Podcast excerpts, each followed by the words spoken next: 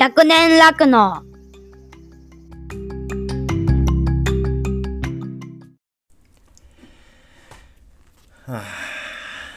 働くって何でしょうね。働くって何でしょうね。あー。昔学生の頃は極力働きたくなかったんですよ、うん、働きたくなくてでもっと若い時なんかは働きたくなくてで家で牛飼ってたら生活できる酪農っていうのに興味を持って酪農を目指してやってきました。うん。で今まあ実際酪農家になって慣れてこうやってやってきてるんですけど今思う仕事働くっていうことはその学生当時に思い描いていた生き方とはやっぱり随分変わってますね。こんなに必死こいて働いてている自分は想像してなかったかもしれないですね。うん。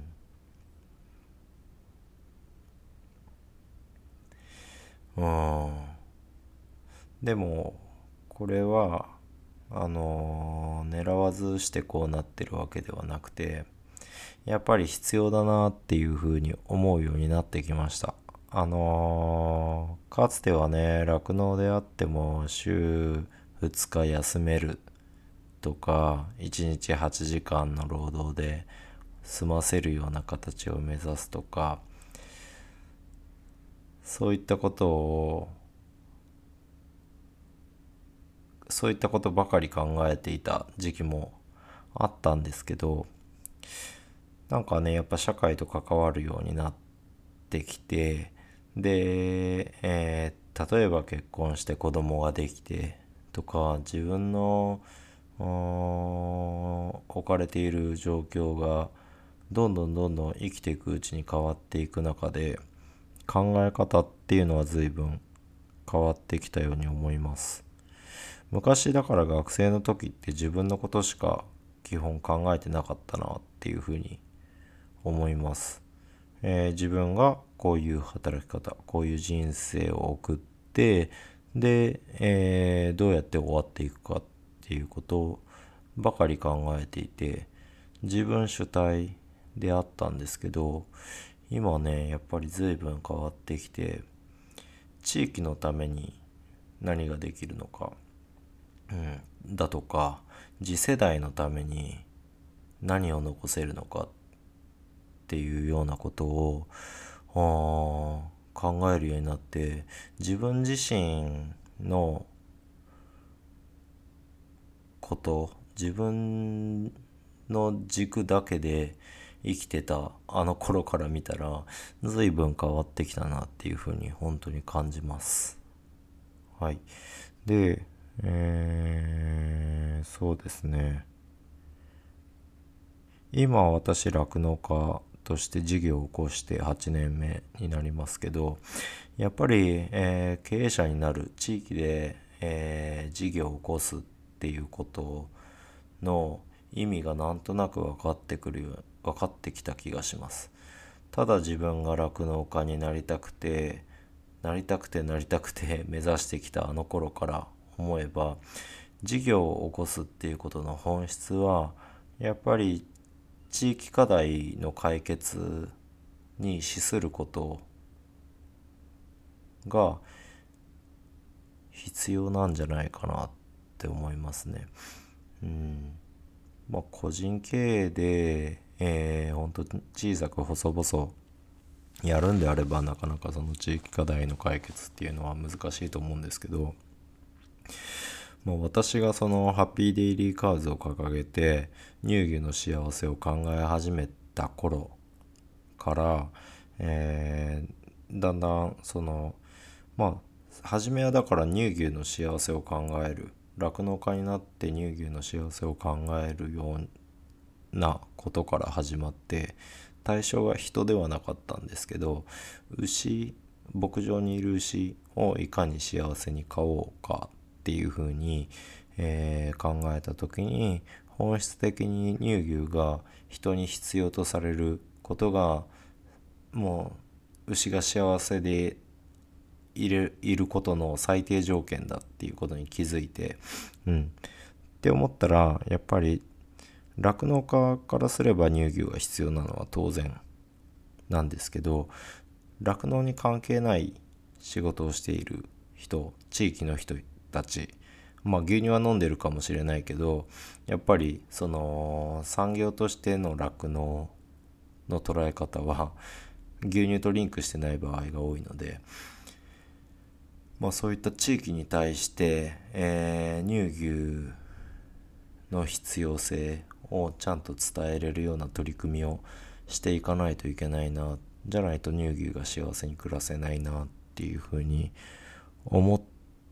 たところがもう自分のための酪農ではなくなり始めた瞬間だったなって今思えば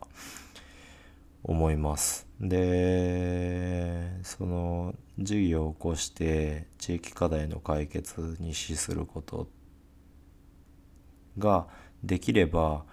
あのおのずと乳牛が地域に必要とされるっていうことにつながるしでやっぱり自分一人でやれないですよね産業っていうのは。だから地域とリンクしていくこと。でそれはすなわち地域のためになることをやらないと地域の協力は得られないのでって言ったらやっぱり事業ってそういうものかなっていうふうに思うようになりました。ただ単純に牛乳を生産するプロダクトするっていうようなことではないんだなっていうふうに思いました。うん。で私個人がやっぱり農業をやっていく上で地域にある資源で、えー、食料を生み出すっていうことをするのが本質的に農業だなっていうふうに、えー、考えていて、まあ、これまで開業した時点ではその飼料生産のベースになる機械だとか土地だとかは持ってなかったんですけど今回新しく牛舎や堆肥舎を建てて、えー、トラクターも入れてっていうようなことをしていくんですけどでいよいよその本質的にやりたかったことができるようになったらますますやっぱり地域の課題をどうやったらこの酪農で解決できるかなっていうふうに考えるようになりました。で高岡市私の牧場がある高岡市っていうのが市の真ん中に町があってその周囲を取り囲むように農地があるんですね。でその農地のほとんどはもう水田になってるんですけどで人口17万人の町を取り囲むように広大な農地が広がってるんですよで本来その17万人のために、えー、必要な農産物を生産できるような農地であればすんごい経済的な効果があると思うんですね。わざわざその広大な17万人を十分養えるだけの広大な農地があるにもかかわらず米しかやっていなくて。で野菜とかそういったものはほとんど地域外からの購入流通に頼っている状況。町として、まあ、今でこそ流通が当たり前に起こるのでそれでいいいいのかもしれないですけど本質的に町の在り方として、えー、同じ市内でそこに住む人たちのお腹を満たすことがその気になればできるのにやれていない。っ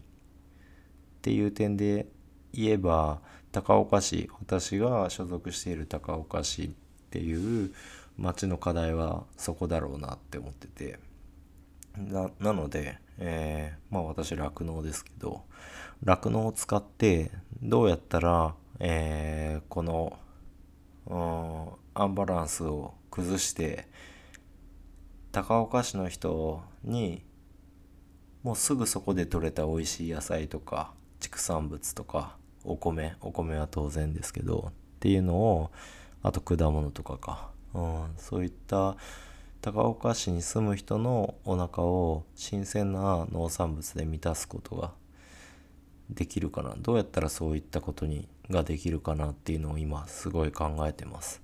で、えー、そういったことのまあ皮切りになればいいなって思うのが今回のクラスター事業なんですね。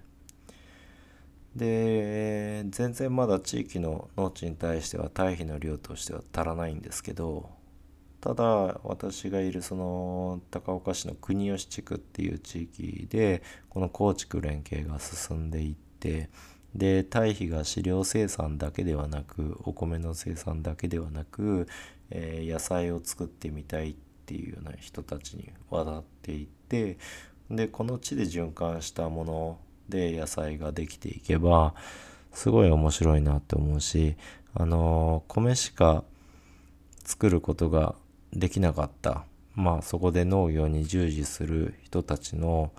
働き方の状況だとか年齢だとかっていうと現状そうなんですけど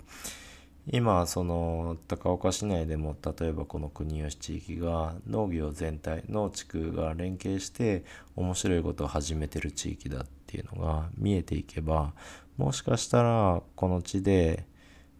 農業やりたいっていう若い人が増えていけばうん、その高岡市の農地農業をやってる地域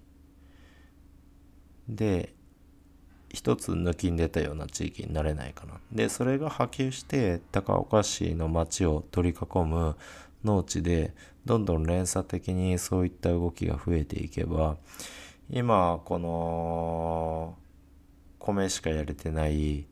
農業のアンバランスを崩せないかなっていうふうに思ってます。本気で思ってて。でそうすることが本当高岡市のためになるっていうふうに思ってます。なので、えー、まあ私はあくまで酪農家ですけど、うん、ただこの地域にいる酪農家なのでこの地域の農業とともに高岡市が本当に求めている農業の形を作っていきたいなっていうふうに思います。でねやっぱりそこに住む人の胃袋が新鮮なもので満たされていけばそれは本当に豊かなことだと思うし、えー、地域で生産された食べ物を食べていればそこで生産された他の工業製品だとか、えー、っていうのも魅力的になると思います例えばその伝統工芸がすごい有名な土地なんですけど漆器だとかあと、えー、銅器だとかそういうのがあるんですけどであとは観光資源も結構いっぱいあるんですね。その古い町並みだったり、えー、大仏だったりお寺だったり結構国の指定になってるようなものがあったりしてで高岡市の中でも元気な人たちはやっぱりそういった観光だとか、えー、に力を入れてる人が頑張って発信してるんですけどやっぱ県外からもしくは地域外から高岡市に人をお招きしてでおもてなしする時にそこで振る舞われる料理っていうのが地域の食材で作られていたならば新鮮な野菜とか新鮮なお米、えー、新鮮な畜産物とかっていうもので作られていたならそれはもう美味しいものができると思うし最高のおもてなしになると思うんですよね。でそれが今現状できないですよ米とお酒しかないみたいなことになっちゃってるのでやっぱりそこは農業がまだまだ足を引っ張っちゃってるなっていうふうに思います。のでやっぱり農業もっともっと高岡市の農業は頑張らないといけないしみすみすねやっぱり農地を宅地とかに変えさせていてはダメだなっていうふうに思います。やっぱりちゃんと農心地高岡の農心地では農業をしていく必要があるなっていうふうに思うので、え、そこは頑張っていきたいなって思います。で、今生きる、本当ね、昔はね、自分のことしか考えてなかったですよ。自分が、うん、自分がどう豊かになるか。あまあ、それはお金を稼ぐっていうことよりは、えー、より充実した暮らしができるか、で、ゆとりを持った生活ができるかっていうことしか考えてなかったですけど、今ね、もしかしたらそういうことを目指す若い人ってすごい多いと思うんですけど、やっぱりね、あの、一生懸命、えー、死に物狂いで いけるかどうかは別ですけど、あの、一生懸命働くっていうことは、必要だなっていうふうに思います。その労働時間を気にするとか、給料を気にするとか、休日の日数を気にするとか、そんなんは本当に些細なことだなって最近思うようになっていて、で、えー、やっぱりね、自分の子供がどんどん大きくなっていくのを見ていても、いや、こいつらのためにもっといい世の中を作ろうと思ったら、あの、今の状況で、休日何日欲しいとか、うん、えー、1日8時間だけでもう仕事やりたくないとか、そんなこと言ってたら、今の世の中よくできないなっていうふうに今はすごく思っていて、で、まあ当然ね、家族と過ごす時間も大事にするし、それはメリハリだとは思うんですけど、やっぱりね、あんまり自分自身の働き方で世の中で言われているような働き方改革みたいなのを自分に落とし込んでいくと、まあ自分が能力がないのもあるんですけど、それだといいものを次の世代に俺の場合は残していけないなっていうふうに思ってます。まあそれはね、本当に能力不足だからかもしれないですけど、でもそう感じるうちはやっぱりしっかり動いて、えー、考えて実践していくっていうことをしていかないと、うん、次の世代に今の世の中はバトンタッチできないなって胸を張って、うん。な自分がやっぱり仕事をしていく酪農家として事業を起こして、えー、この地域にいることに胸を張れるようになっていかないと次の世代に渡せないなっていうふうに今はすごく思います。はい。なので、えー、個人的な話ですけど、うん。そんなにやらんでもとか言われたり、そんな頑張らんでもって言われたりするんですけど、やっぱ俺は頑張りたいなって今はすごく思います。はい。昔からはね、ちょっと想像できないですけど、うん、俺が今を生きた証っていうか、うん、何をしてきたの、人間なのかっていうのがちゃんと言えるような10年後、20年後を迎えるためには、その時急に頑張ってもダメで、やっぱもう今からどんどんどんどん頑張って取り組んでやっていかないと10年後20年後の世界は作れないので、うん、頑張りたいなって思いますね。酪農情勢は厳しい厳しいって言われてるんですけど多分その10年20年っていうこれから先の時間を考えればおそらくたった1年2年の話なんだと思うんですよ。はい。もうこの状況が10年、20年続くとはとても考えられないので、うん。もっと先を見て、えー、自分がやりたいのは酪農だけど、酪農じゃないっていうか、酪農を使って、やりたいことが今どんどんどんどんあるのでうんやっていきたいなでそれがやっぱりうちの牧場の根本的な理念としているハッピーデイリーカーズうん。これだけ